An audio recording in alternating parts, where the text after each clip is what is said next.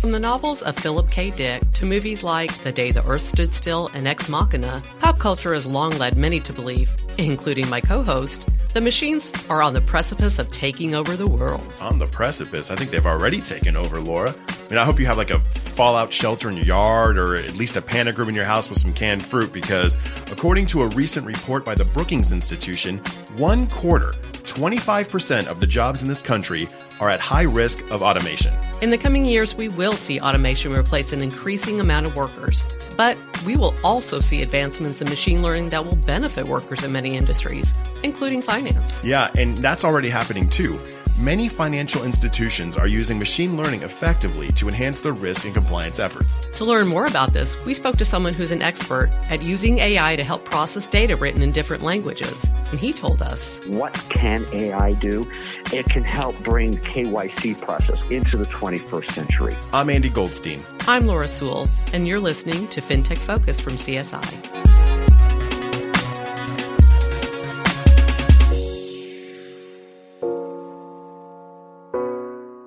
Here to educate us on AI and illustrate how it can be used to mitigate risk is Steve Cohen, Executive Vice President and Chief Operating Officer of Basis Technology, a company he co founded in 1995. Basis specializes in using AI to help understand and translate documents and unstructured data written in different languages. Welcome to FinTech Focus, Steve. It's great to have you on, and uh, I'm excited to nerd out with you. Laura and I, are, we've been looking forward to this.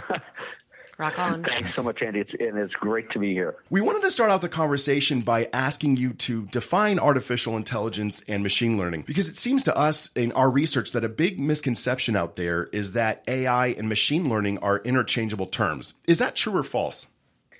Uh, I don't know if it's a misconception. There's, I, I will give you a more precise view of it. Perfect. But to be honest, we often use them interchangeably. Uh, ultimately, the the goal is for people to understand the sort of the broad type of technology, and the distinction I'm going to describe probably doesn't matter a whole lot to most people. Uh, the way we view it is machine learning is a, suite of techniques which I, I, can describe more later, a suite of techniques to enable computers to implement decision making processes. Artificial intelligence to us is when you take those tools, generally machine learning, but there can be others, take tools that let you have the computer choose or just or, or find information or or discover patterns and build something on top of it. In our case, the artificial intelligence technology that we focus on is natural language processing or analyzing text generated by people to discover key bits of information about it. So ultimately, you can call it machine learning or you can call it AI. The idea is do you have uh, the ability to have the computer do some sort of pattern matching based process that reproduces a cognitive capability uh, that people normally implement. Okay, so well, hopefully that's clear enough. Yeah, fuzzy, but absolutely. So when did AI, in this process of using machines uh, in the cognitive sense, when did that begin to work its way into financial institutions, and how important would you say AI is to the financial industry? It's huge, but I'll, I'll start also again by backing off. So the idea of using linear regression models to do analytics and and support decision making is absolutely not new. It's probably a couple of decades old in the finance industry. And so the idea of applying, let's just say, math or advanced math, linear regression to the bits of information that are numeric financial bits of information in finance is sort of obvious, and people have been using it for a long time. Mm-hmm. What's new in the last, I'll say, decade or slightly less than a decade, is the idea is essentially centers around alt data or alternative data, which often, sometimes is purely numeric, but often is not. And in order to use this information effectively, you need to have some tool or some set of tools. One set of tools that has been used for a while is have people read this alternative data.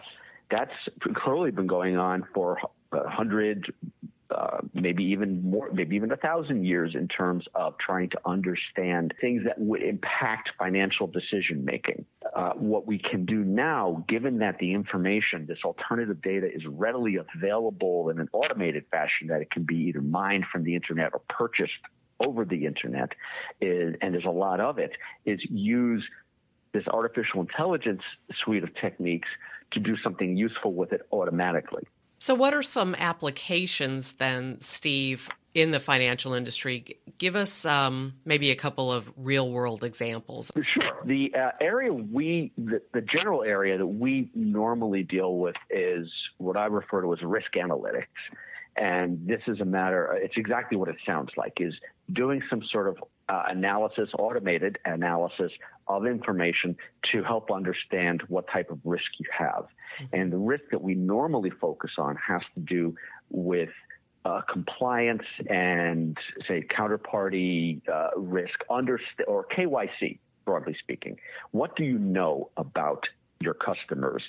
In the compliance space, there are legal strictures saying you have to know certain things. But let's take the simplest form of that. You have to know whether they appear on a watch list or not. And if they do, you have to take certain actions. Right. So the, a very, very simple example of this is to know whether the name of a person or an organization who's trying to sign up with your with you uh, with a new account or trying to do business with your with your financial institution is on one of these lists. That sounds really easy at first glance. Why can't you just uh, take the name that they gave you and com- and do a, a comparison with the names on the watch list? The reason it's quite a bit harder than that is you have name variation. We're all familiar with this, even if you don't think about it. Names vary. My name is Steve Cohen. I could write it Stephen Cohen. And the very next question you might ask if I say I write my name Stephen Cohen is, is it V or PH? Okay, so right off the bat, I have this really trivial example of three different variations of the same name, and I, I write my name all. Well, I write my name two of those ways. I never I use the V, mm-hmm. um, but two of those ways uh, frequently appear. I might also sign up with just my initial. Again, and each, for each of these, you might say, "Sure, okay, I'll just I'll just write a rule that says if you see the first initial, that's okay. We can um, then we'll assume that it, there's a good chance that S Cohen and Steve Cohen might be the same person." Those are the 5% trivial cases. It gets a lot more complicated than that very quickly. Sure.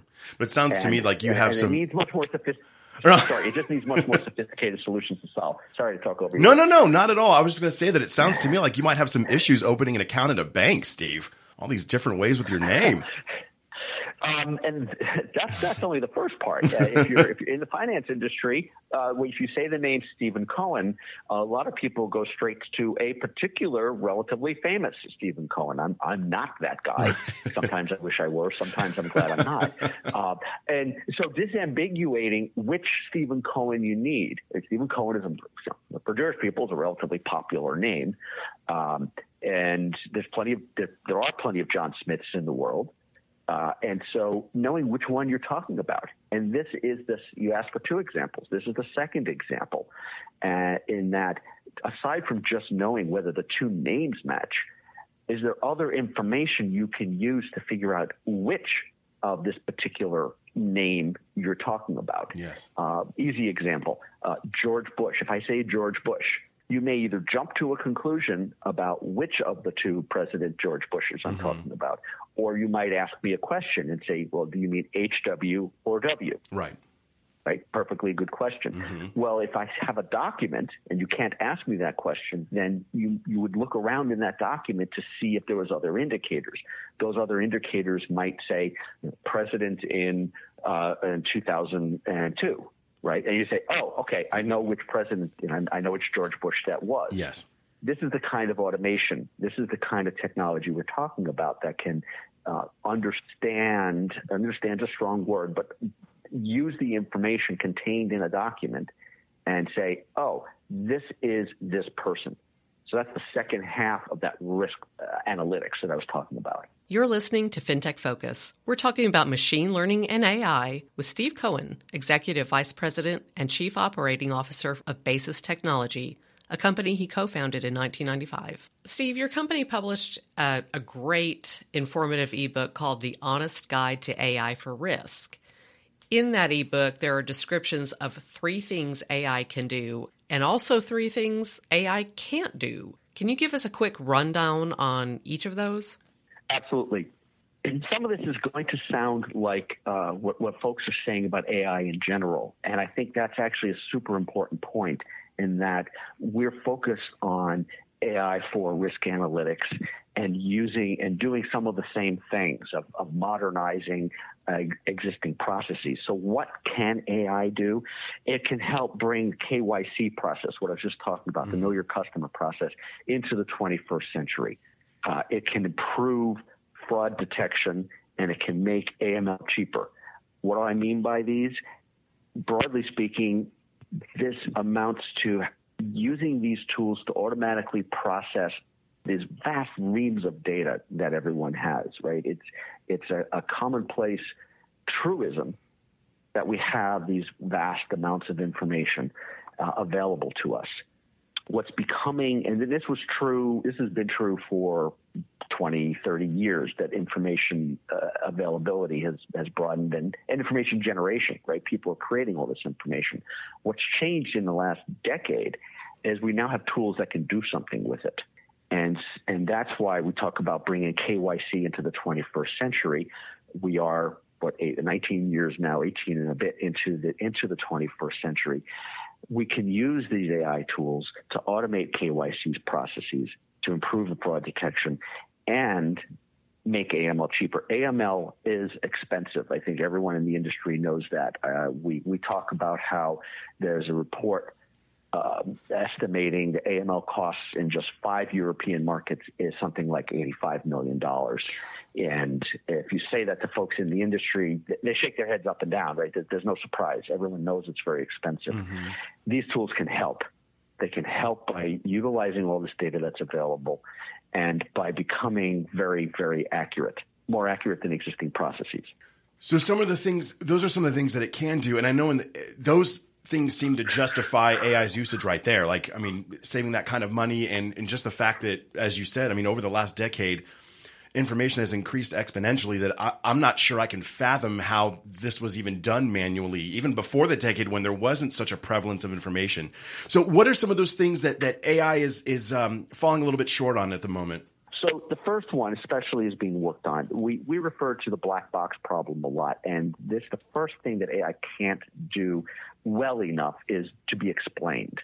This is the uh, the black this black box problem. The problem is that these numeric these uh, mathematical models that are built as part of this machine learning toolkit are dense, complicated, and literally are just bunches of numbers uh, that, that are somewhat attached to specific things in the real world, but not completely. So it's very hard, uh, and some in some cases virtually impossible, to say why did this pattern matching AI system come to the conclusion it did? Why did the image recognizer decide that this is most likely a cat?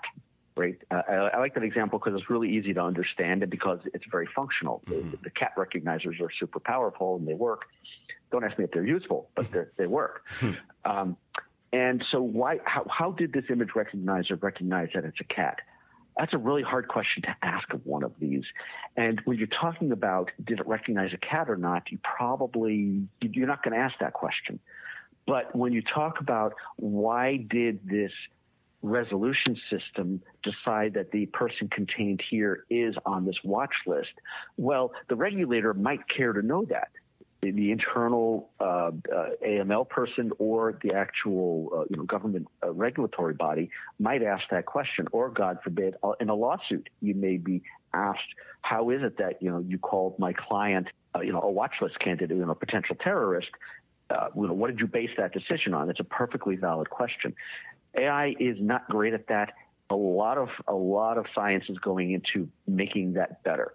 I won't go into the techniques, but they're, they're, we're working on it. Many regulatory agencies provide lists in you know, only in Roman characters, and I know that that makes it incredibly difficult for many screening solutions to identify prohibited transactions. So, kind of building on what you were just telling us, let's go under the hood a little bit, and can you tell us how AI can help businesses overcome this particular hurdle? Yes, and this is one that we in particular have focused on. The I, I, talked before about some of the, the, the problems of name variation and gave a very simple example with mm-hmm. my name, and my name Stephen is an, is an English language name. If you really want to get into linguistics and history, you might argue that it wasn't originally, but let, let's ignore that. Let's use another really easy to understand example of a name that originated clearly originated in a non-English language in, and more importantly, in a non-English script, a non-English writing system. Okay. And I'll just go to the most common Arabic name. Not trying to pick on anything about uh, uh, Arabic people or the language. It's just a, an easy example to understand, right. and that's Muhammad. Okay. All right, the name Muhammad. When you see it written in an English language, say, uh, article, you can probably uh, list three to five different ways you've seen it written. Mm-hmm. Is it uh, Muhammad, right. Mohammed, M-U-M-O. one and two and right? And we we have we have, we constructed lists years ago of over a hundred different ways that uh, a, a full Arabic name could be written in English, or or more precisely in the Latin script in our writing system. The reason for that is because we're taking sounds from one language and we're mapping it onto the sound generating letters in, in another language. And English, as we all know, I think, uh, is especially poor at being precise with how we generate sounds from letters, which is why we have so much ambiguity in English. Right. So you wind up with these huge variations. The first order way that companies solved this problem of being able to detect if some guy named Muhammad was on a list, either a watch list or a, a good guy list, whatever list, was to try to express all of these variations and to sort of write them all out. Here's hundred variations. Oh wait, here's another three. Let's just add those to our list.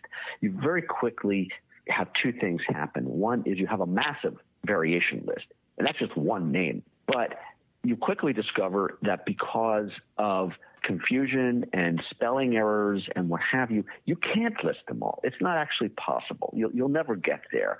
Uh, you have a Zeno's paradox of name gen- of name variant generation. You can always think you're getting halfway there, and you're still never quite there to get every single possible variation. So, what do you do to solve this problem? This is what we confronted uh, about uh, a little over a dozen years ago. We said we need to build a system that is compliant, that is intelligent about how it thinks about how these name variations occur, that has some understanding of the linguistics of the originating language. In this case, Arabic, but we also can do Chinese uh, uh names, Japanese names, whatever and understands the phonology, where phonology is the sound of how things work in that language, okay. to be able to to look at the two names as they might be written either in English to be able to say that the Muhammad version and the Mohammed version are the same name, or equally to say that Muhammad as written in Arabic script can be compared to the name as as any one of those hundred different variations as written in Latin script.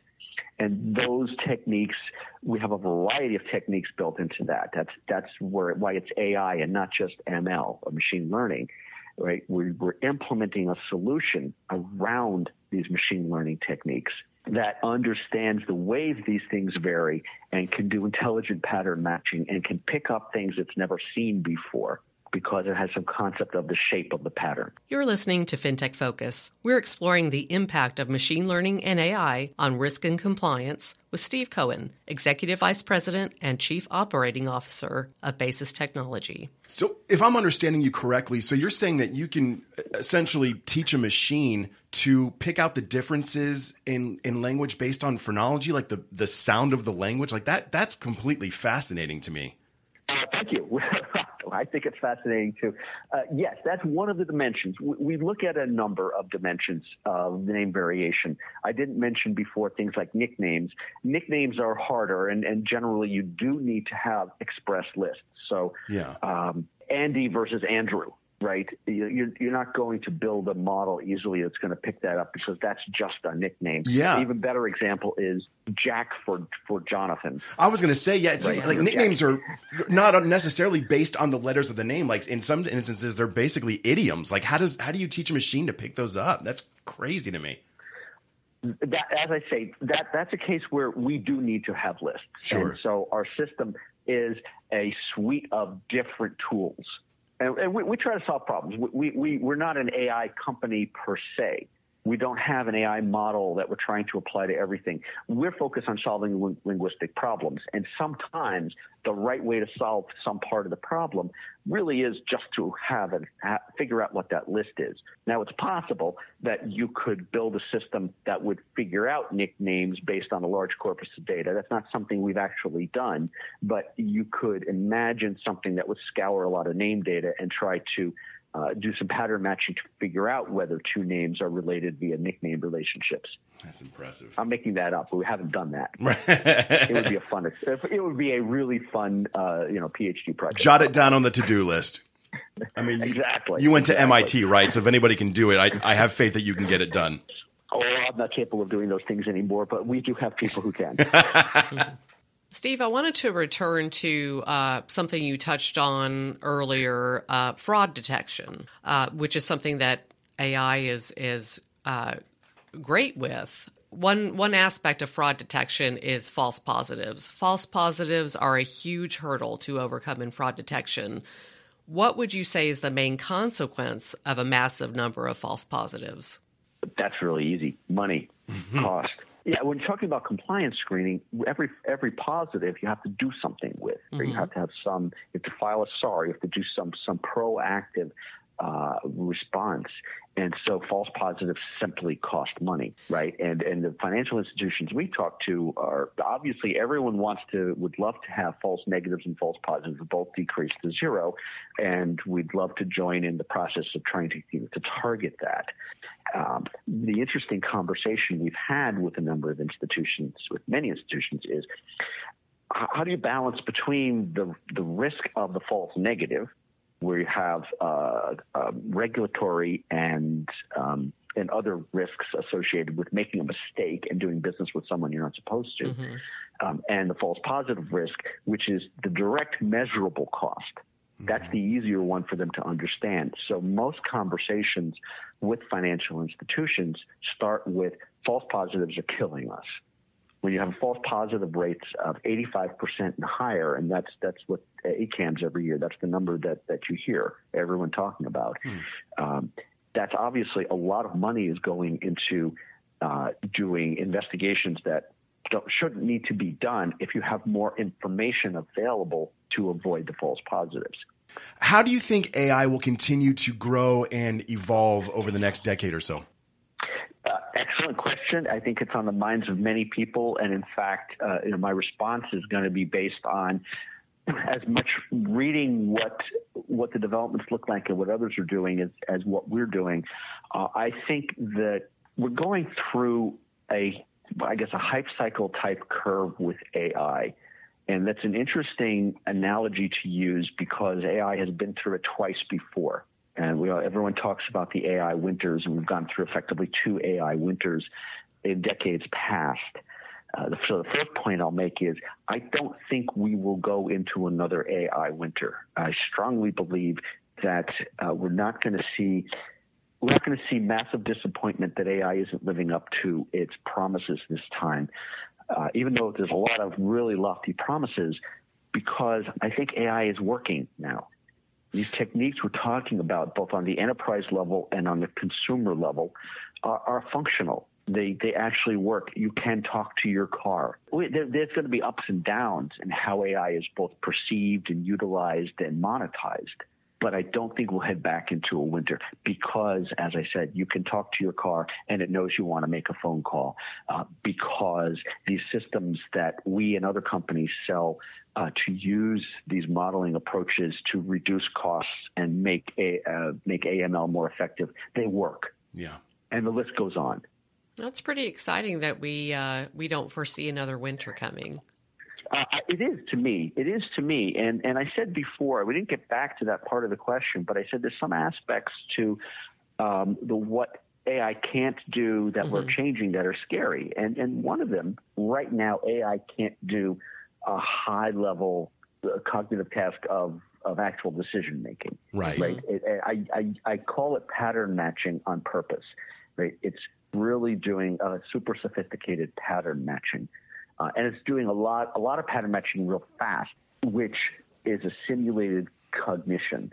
AI right now is being perceived, I think, both in a completely uh, split brain way. There's the wow, isn't this amazing? Uh, uh, Alexa's very effective, or, or, or Siri's very effective. I love the fact that uh, I can just say, you know, Alexa, what's the weather for tomorrow? And it tells me. Mm-hmm. And people love that.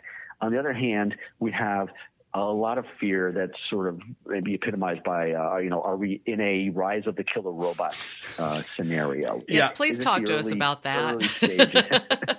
well, see, I am not going to complain to be an expert on that. I will give you a, an opinion or two. Please do. Laura's very um, afraid and, of that. well, see, we're going to go. We're going to go behind the scenes here a minute on this podcast because Laura and I had a little bet going that she thought for sure that I was going to drop a Skynet reference at some point in this interview and talk about Terminator 2, and I did not. I expect my check. But I'm terrified. Venmo, PayPal, whatever you got. Yeah, she thought for sure because I'm a paranoid crazy man when it comes to some of this, and she thought for sure, it's like, oh my god, you're going to talk about Skynet in the second question. I said, no, give me, give me some credit. Let's put a little money on this because I think I can hold out. And you're the one who asked about the rise of the robots before I did. Thank you very much. You definitely owe him a lunch. Mm-hmm. Absolutely. All right. So, um, you know, this, so this is coming from a guy who I, we have an Alexa device sitting in front of me unplugged. I plug it in long enough to call my mother-in-law and unplug it. Um, Wait, do you do you do you unplug it before she can actually get a hold of you, or do you wait till after the call is done? That's the key. No, no, no. I, I like my mother-in-law. And sorry, mom, if you're um, listening to this. For we bought it for we bought it for her because um, now I'm really on a tangent, but if you got time, um, to me the the Alexa is the ultimate I've fallen and I can't get up device. Oh yeah, mm-hmm. yeah, mm-hmm. right. I wanted her to have it, and we haven't deployed it to her place yet but it's sitting here and, and it's cool. I, you know, I'm the first to say it's very cool. But the idea that Amazon can listen to everything I say bothers me. And sure. the idea that mm-hmm. Google's Nest could, you know, could listen to everything I say also bothers me. But so broadly speaking, almost every, I think every, or almost every prior introduction of new technology has not led to uh, replacing, you know, to people losing jobs directly uh, in the way that people were afraid of at the time, right? right. And the technophiles of the world. Uh, so Andreessen, who doesn't tweet anymore, but back a couple of years ago when um, P. Marca was all over the, the Twitterverse, um, was making this point constantly. This is one of his favorite themes that everyone's always scared of new technology, but it doesn't. Uh, it, it, generally has not led to uh, the displacements it, it led, led to shifts, but not a massive displacement. I, I want to believe that's true. I have personally have some concerns that it's not. I have some concerns that it's not. I think we're already seeing displacement, and some of the income disparity we're seeing is, or the decrease of the middle class, is because there's no lower middle class blue collar options, or fewer right. lower middle class blue collar options available. And what happens when these cognitive ta- the, the, cognitive tasks, say accounting, accounting, there's many accountants in the world, and I'm not picking on accountants, but uh, what happens when uh, accounting becomes something where automation can do 80% of it? That's a whole lot of white collar jobs. What do those people do? I, I have some concerns too. Scariest movie of all time to me, WALL-E. That's I'm, yeah, that's just that movie is terrifying. It, it, it, yeah. Terrifying. So uh, I, I, I, I, agree. I never actually saw it, but people have don't. described it to me, and yes, we appreciate you coming on with us and and, and taking us through. Like this is a, a very you know high level at moments, but we appreciate you going in depth for us and, and explaining how this process works because I mean obviously it's it's a huge deal in our industry and um, just given given the climate of business nowadays, like it, so many people are doing business internationally, obviously, and that, that's such a big part of of an organization's budget and its revenue. And um, explaining to us how uh, machine learning can help keep these organizations compliant is really fascinating to us, and it's great information. And thank you for coming on. We we really appreciate you taking us through this. Awesome, awesome. I appreciate. Look, you know, the, the, getting the right questions, really good questions, is a great way to have a great conversation. And I think this was a. I really enjoyed it. Well, good, fabulous, good. And that is it for this week's episode of FinTech Focus. Thanks again to Steve Cohen for talking with us, and we appreciate all of you for listening to us. To dive deeper into the world of AI, visit Basis Technologies website at basistech.com and download a copy of The Honest Guide to AI for Risk. It's a great read. Make sure to subscribe to FinTech Focus wherever you get your podcasts so you don't miss an episode. And if there's a topic you would like us to discuss on the show, let us know on Twitter at CSI Solutions or on our Facebook page, facebook.com slash CSI Solutions. See you next time.